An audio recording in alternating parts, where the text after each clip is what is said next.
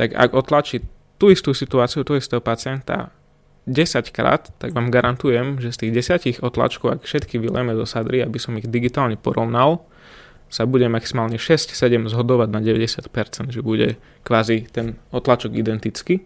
Ak nebudete platiť licencie, nebudete mať aktuálny software. Ak nebudete mať aktuálny software, ten skener vám rýchlo zostarne technologicky. Čiže tie aktualizácie ty chceš.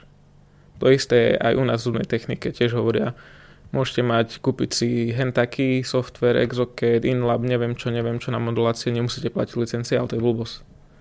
Lebo ty, keď nebudeš platiť tie licencie, tak budeš mať kvázi zastaraný software, a keď ti ten software zostarne a potom si ho chceš aktualizovať, tak väčšinou to musíš doplatiť spätne každý rok. A keď ti takto povieš, že si 5 rokov neplatil a máš doplatiť 8 000 € za software, aby si ho mal dneska aktuálny, tak už sa na to vykašľaš. Ahojte. Počúvate Zubcast? Podcast Slovenského spolku študentov zubného lekárstva.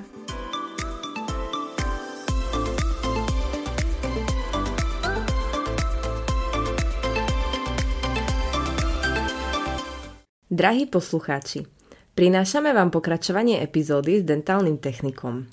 V tejto časti nám Samuel detailnejšie opísal jednotlivé značky intraorálnych skenerov, ich výhody, nevýhody, a na to nadväzuje aj téma CAD-CAT systémov, ku ktorej nám Samuel tiež povedal svoj pohľad na vec ako dentálny technik.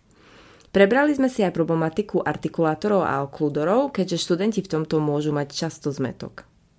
Na trhu máme v dnešnej dobe mnoho druhov intraorálnych skenerov. Vedel by si nám poradiť, ako sa v nich orientovať? Tak, tých skenerov je určite veľa.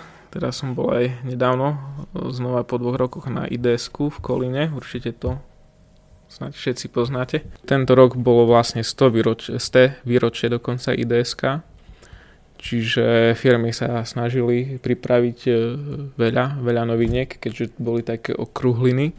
Čiže existuje strašne veľa menších výrobcov, čínskych, korejských, všelijakých, aj určite aj európskych, ktorí sa snažia nech preraziť na trh, začínajú v rámci intraorálnych skenerov, lebo to je teraz taká top téma kvázi z toho zubárskeho hľadiska. A je to určite aj zaujímavé pre tie firmy sa tomu venovať z finančného hľadiska. No ale tu by som bol asi opatrný, veľmi by som neodporúčal ísť do takých nejakých skúšobných alternatív a do nejakých firm, ktoré nie sú veľkí hráči na trhu kvázi, tak by som to vyslovne povedal.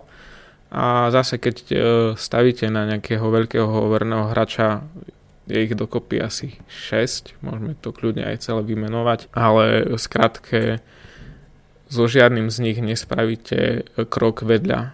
Štatisticky to vychádza tak, že ak si vezmete, teraz možno ma ukrižujú niektorí lekári, ktorí sú zastanci konvekčných metód a perfektných nadherných otlačkov, a ja som fanúšik veľmi.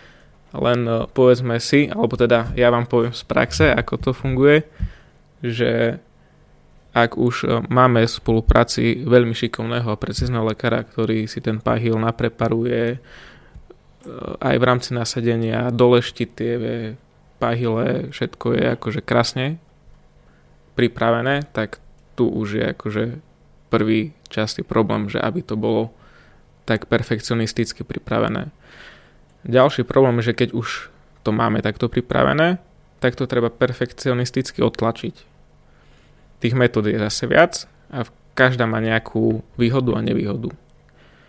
A ak aj má už lekár zvládnutý nejaký workflow v ambulancii na určitý typ otlačania, tak ak otlačí tú istú situáciu, tú istého pacienta 10 krát, tak vám garantujem, že z tých 10 otlačkov, ak všetky vylieme do sadry, aby som ich digitálne porovnal, sa bude maximálne 6-7 zhodovať na 90%, že bude kvázi ten otlačok identický. Ale zvyšné 3-4 budú proste v odchýlke 20%. Že proste nebudú, kvázi budú nepoužiteľné, hej? A bude sa stále jednať o tú istú situáciu, od toho istého šikovného, kvalitného lekára, ktorý vie, jak to má robiť, ale niečo sa stane, že sa to posere. Hej? A A potom musíte volať doktorovi, že treba zopakovať ten otlačok. To znamená ďalšia návšteva pacienta, opakovanie, materiálový náklad, časový náklad a tak ďalej.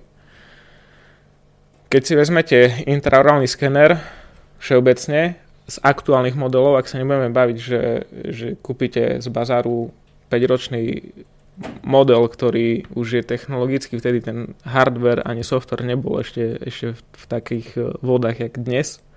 Čiže bazárové veci až tak veľmi neodporúčam. Ak chcete veľmi ošetriť na začiatok, oboznámiť sa s tým a ísť do toho, že ho vymením, tak fajn, ale ináč radšej už by som také staršie modely nekupoval. Minimálne aktuálne. Ak budú aktuálne v bazare, tak to je v poriadku. No a ak štatisticky vezmete tú istú situáciu, toho istého lekára, ktorý bude mať workflow so skenerom už nacvičený, pripraví si to, vyretrahuje a tak ďalej, hej, že všetky tieto atributy splní a otlačí digitálne toho pacienta 10 krát, tak vám garantujem, že na 99% bude zhoda tých digitálnych otlačkov 100% skoro. Čiže matematika nám tu hovorí, že eliminujeme možnú chybovosť spôsobenú ručnou prácou. Čiže akýkoľvek skener nám pomôže eliminovať akékoľvek nedostatky vytvorené pri otlačaní. Tak by som to nejak zhrnul. Ale samozrejme, ak by sme urobili fakt excelentný otlačok, tak môže byť ešte lepšie než ten sken. Len ide o to, že koľkokrát sa nám to podarí zopakovať, aby sme mali tie výsledky stabilné. No a čo sa týka potom tých skenerov, tak máme tu také najväčších hráčov na trhu, je Dentsply s Primescanom, to je bez pochyby perfektný, jeden z najlepších skenerov na trhu. Nevýhody, ktoré má, len skrátke poviem, že je to hlavne licenčný systém a počiatočná cena. Ak je ambulancia, ktorá si to môže dovoliť, aj tie licencie, aj tú obstarávaciu cenu, ktorá sa pohybuje okolo 30 až 40 tisíc podľa toho, čo všetko si tam dáte a tak ďalej, tak poviem, že super, určite choď do toho. Ale treba rátať, aj keď často teraz aj iné firmy, to tiež ešte spomeniem, dealeri povedia, že nemusíte platiť licencie, to je pravda, len ak nebudete platiť licencie, nebudete mať aktuálny software, ak nebudete mať aktuálny software, ten skener vám rýchlo zostarne technologicky. Dneska tie skenery, tie hardwareové veci majú predimenzované a jediné, čo ich brzdí, je software a ten software sa vyvíja. A vy keď nebudete ten software aktualizovať, to je keď máš iPhone, a ten iPhone bude fungovať, laicky to poviem, hej, aj po 4 rokoch s novou aktualizáciou máš stále nový iPhone, ktorý má všetky výhody nového softveru. Vymyslia tam plavajúci ostrovček, tam máš ho tam, lebo je to softverová vec, alebo ja neviem, hej, čokoľvek. Ale keď si nebudeš platiť tie aktualizácie, tak síce on bude fungovať tak, keď si ho kúpil. Otázka je len, či nebudeš chcieť niečo, čo príde softverové, nové. Zrýchlenie skenera, lepšie výpočty, kopu ďalších vecí, hej, môžu softverovo ho vylepšiť. Čiže tie aktualizácie ty chceš. To isté je aj u nás v zubnej technike, tiež hovoria, môžete mať, kúpiť si hentaký software, Exocad, Inlab, neviem čo na modulácie, nemusíte platiť licencie, ale to je blbosť.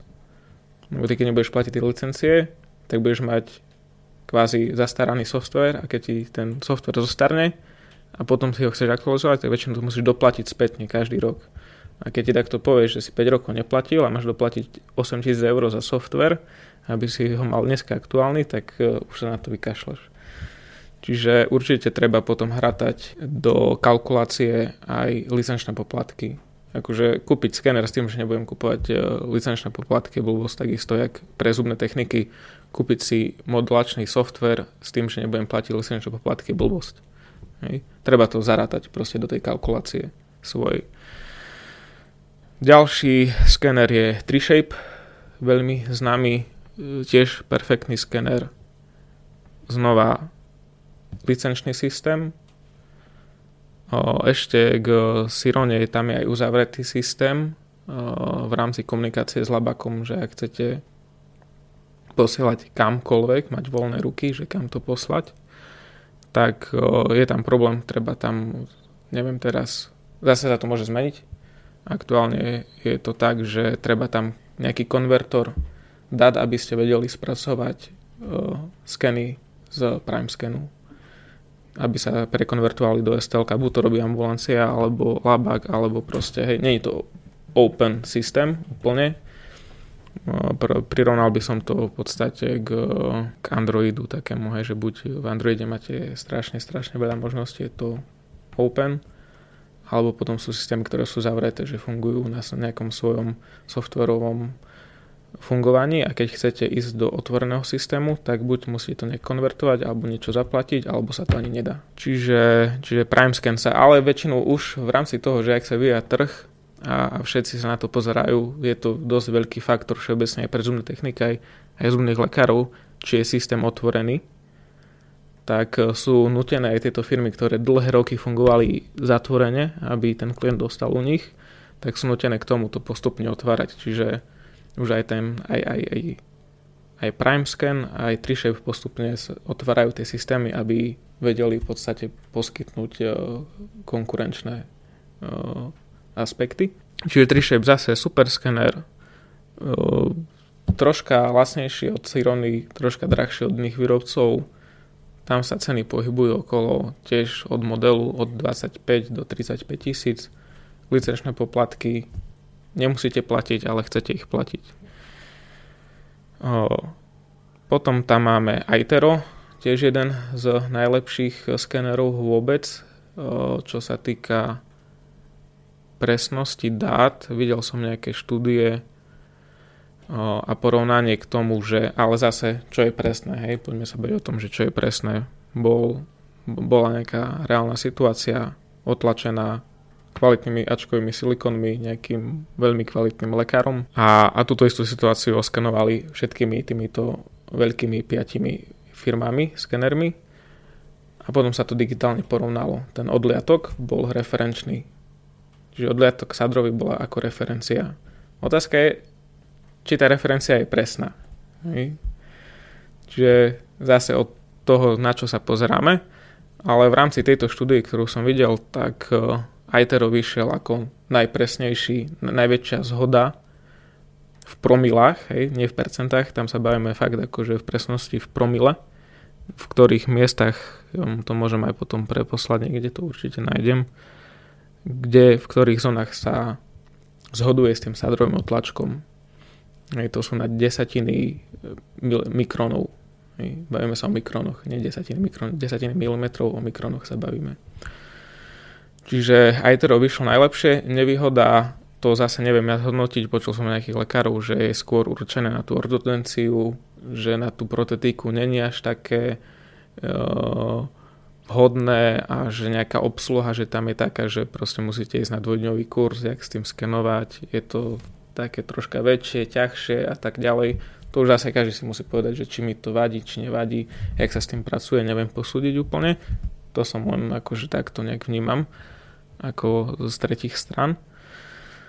A opäť licenčné poplatky veľmi vysoké, tam neviem, či nevychádza až nejakých 6-7 tisíc ročne sú licenčné poplatky. Nechcem dristať, ale treba si to overiť. Jedný z najdrahších licenčných poplatkov určite iTero. Ale kvázi z tej štúdie najlepší skener, najpresnejší. Potom na druhom mieste bol v podstate ten Primescan, o ktorom sme sa už bavili. Na treťom bol 3D Shining, to je, teraz neviem, či čínska, či korejská firma.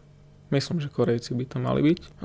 Výhoda toho skeneru je otvorený systém pre Exocad alebo pre čokoľvek iné. Počiatočná cena. Ceny sa pohybujú podľa toho, že či s počítačom, či bez, od nejakých 17 do 24 tisíc a to sú asi také najväčšie jeho výhody. Umiestnil som na tretej priečke, ale hovorím stále, že to sa bavíme o tom, že všetky tie skenery sa odlišujú od seba v mikronoch. Hej, o 0,001 mm v niektorej zóne a podobne. Na štvrtom mieste bol ten 3Shape, čiže opäť kvalitný skener a mal nejaké zóny, ktoré boli troška horšie, ale podľa mňa, keby sa to znova preskenovalo, mohlo byť zase ten výsledok lepší, možno by skončil na 3. mieste. Fakt to porovnávať to, že 1., 2., 3., 4. priečka nie je úplne šťastné, takže to len na predstavu to tak hovorím, aby ste to vedeli predstaviť, ale fakt je to v rovnakej úrovni. A potom bol ešte Medit, ten mal troška horšie výsledky, neviem ale či v tom tej štúdii nebola ešte Medit 500, ktorá je taký starší model. Už medzi tým prišla 600, teraz je 700 nová. Medit je tiež otvorený systém, čo je výhoda. Cena tam sa pohybuje od 20 do 30 tisíc, myslím, tiež podľa toho, že aký typ. Akurát zase, čo som počul, alebo oni majú takú firemnú politiku, taký, že nový model, že často robia nový model. A nový model má nejaké funkcie navyše, ktorý ten starý už nebude mať. Čo je zase možno v tomto dynamickom svete troška problém, lebo napríklad ostatné firmy, aj 3Shape, aj Primescan, aj iTero síce neviem, 3D Shining, často aktualizujú tie softwarové veci a máte kvázi, že ten model nebudú robiť každý rok alebo každé 2 roky nový model, ale je to o tom, že máte nejaký skener a dostanete každý pol rok, každý rok nový software k tomu. A buď si ho zaplatíte, alebo ho máte zdarma, hej. To už záleží od každej firemnej politiky, ako to funguje. No a Medit má tiež bezlicenčné tieto poplatky k softveru, ale oni často, alebo teda posledné 3 modely spravili tak, že 500 nemohla mať to, čo 600, 600 nemá to, čo 700.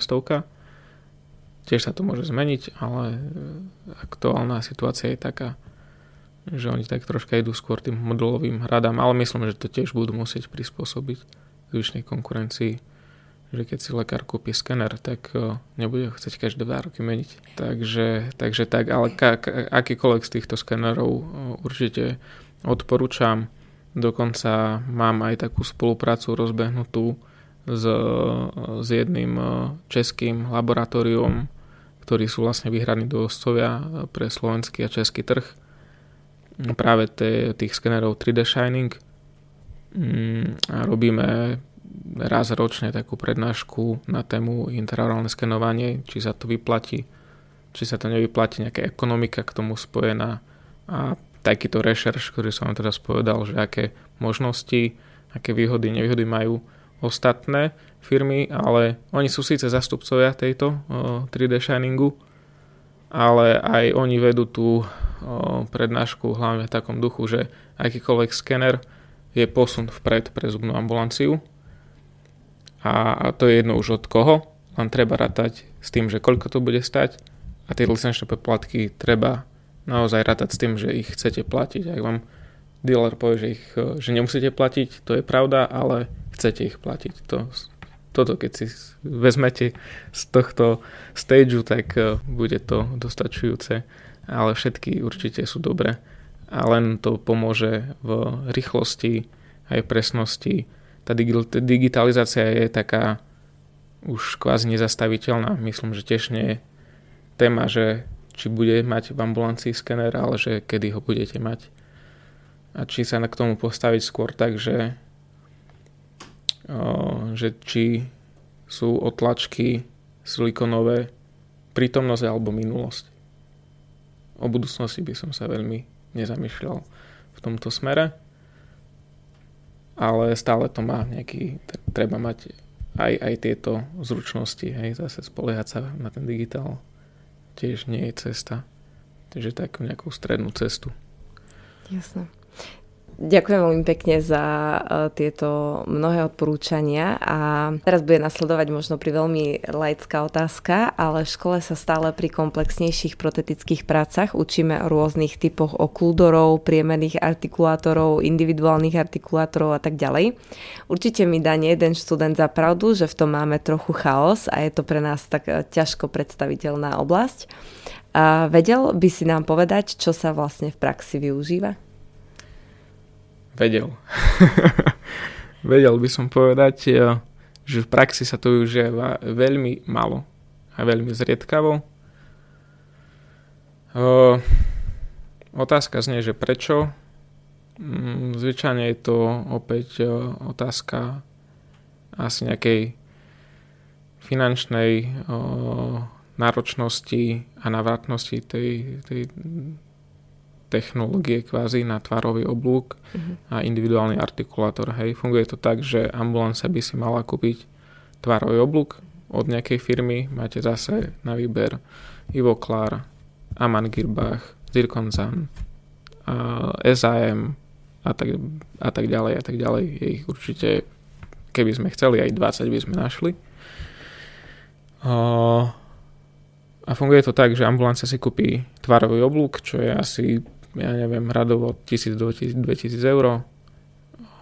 Zubný labák si kúpi artikulátor, ktorý je individuálne nastaviteľný podľa tvarového oblúku, ktorý je tiež radovo 1000–3000 €. Tam troška sú vždy tie artikulátory drahšie než tvarové oblúky. No a potom je časový aspekt v ambulancii, hej, a väčšinou tu príde ten problém ani nie tak tá vstupná investícia, ktorá už je sama o sebe, možno niekedy taká, že vyššia, ale potom je časová náročnosť využitia tvarového oblúku aj individuálneho artikulátora v praxi a či to ten daný pacient potom aj reálne vie zaplatiť tento čas, hlavne v rámci tej ambulantnej sfére, lebo keď vám treba robiť tvarovému oblúku, s tým pracovať, ja neviem, ja som s tým vlastne nerobil nikdy, takže to teraz len tak trestnem z brucha, ako nerobil som s tým v ambulancii nikdy na pacientovi, ale keď sa vám treba s tým hrať s pacientom 30 alebo 60 minút a dajme tomu, že po 60 minútach vám potom z techniky zavolajú, že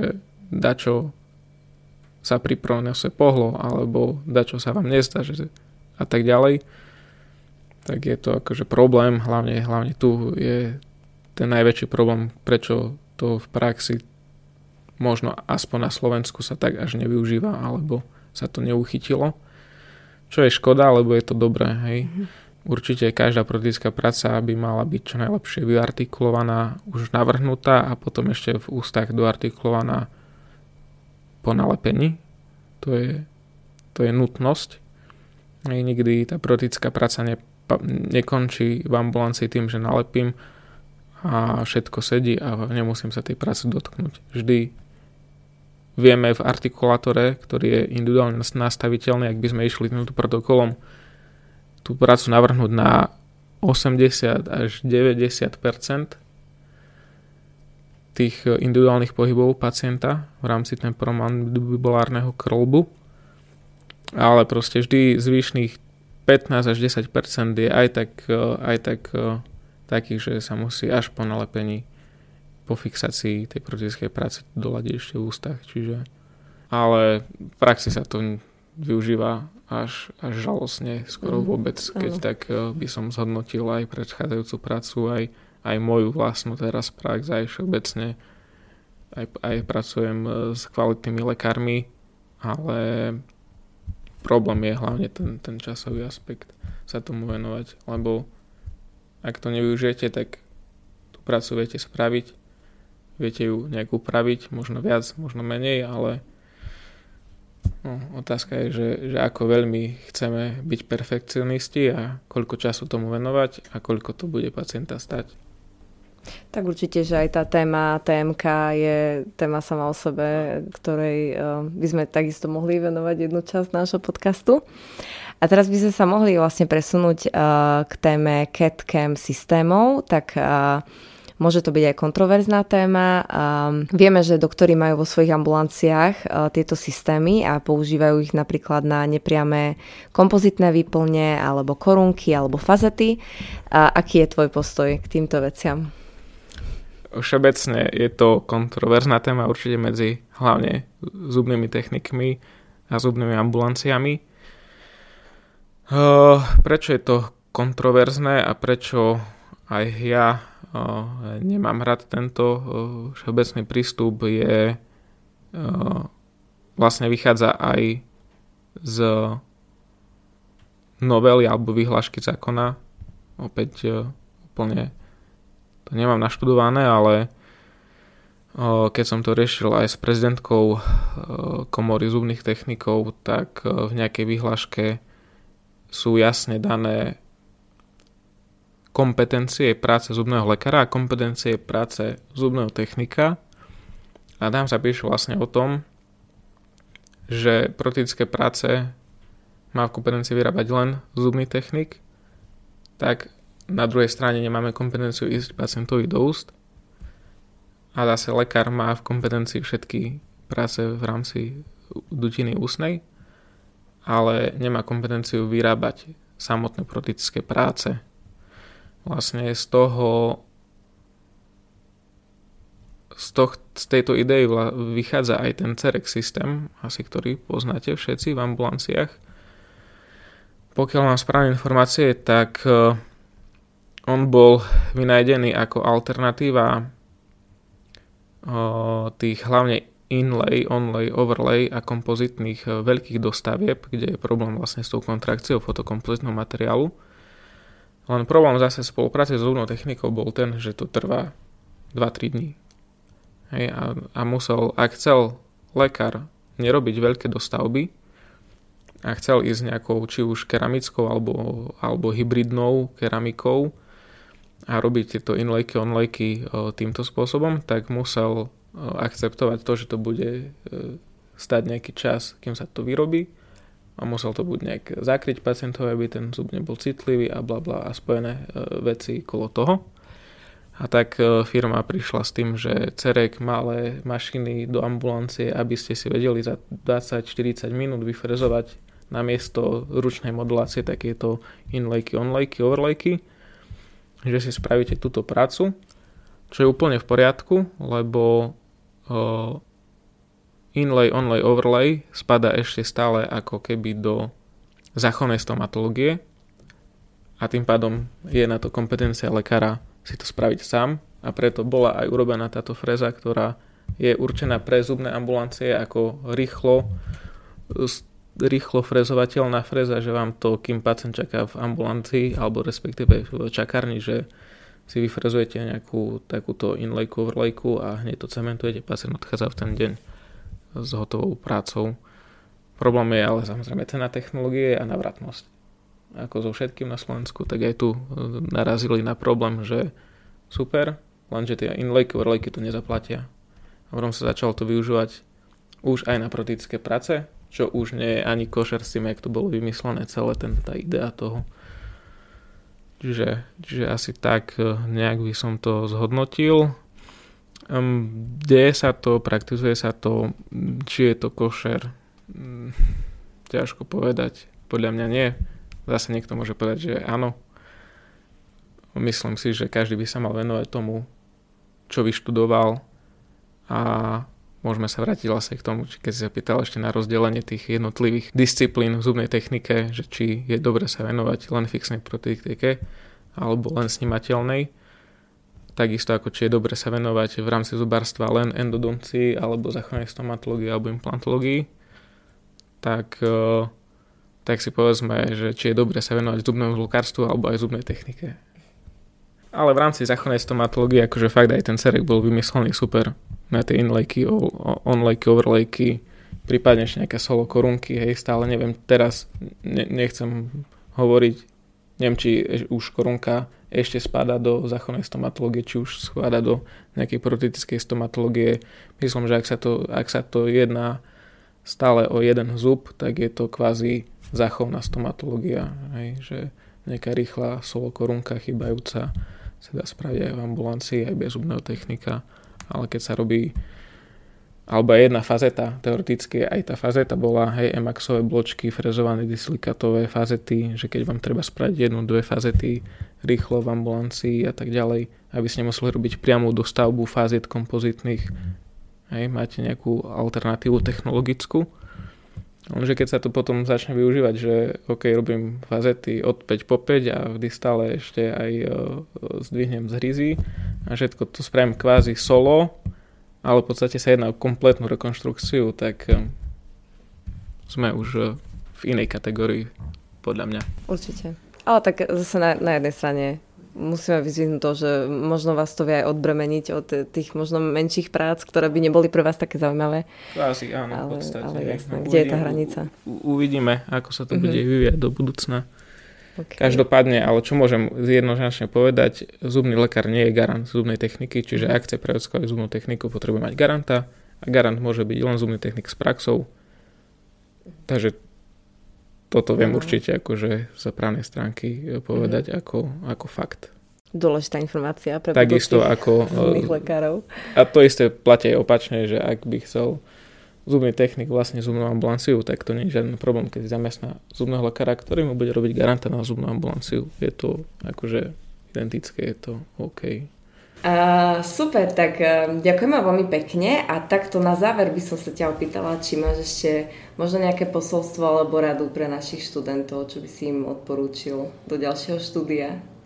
Samozrejme je dôležité nájsť správny balans medzi pracovným životom a súkromným, čiže zubní technici to radi preháňajú, to môžem potvrdiť, som žijem príkladom toho, ale je dôležité v podstate nájsť takú tú pravú rovnováhu medzi tým a aby vás práca bavila, aby ste ju nebrali ako prácu, ale ako hobby, ktorá vás naplňa a vtedy má chuť človek vždy napredovať ďalej a vzdelávať sa a pracovať na sebe.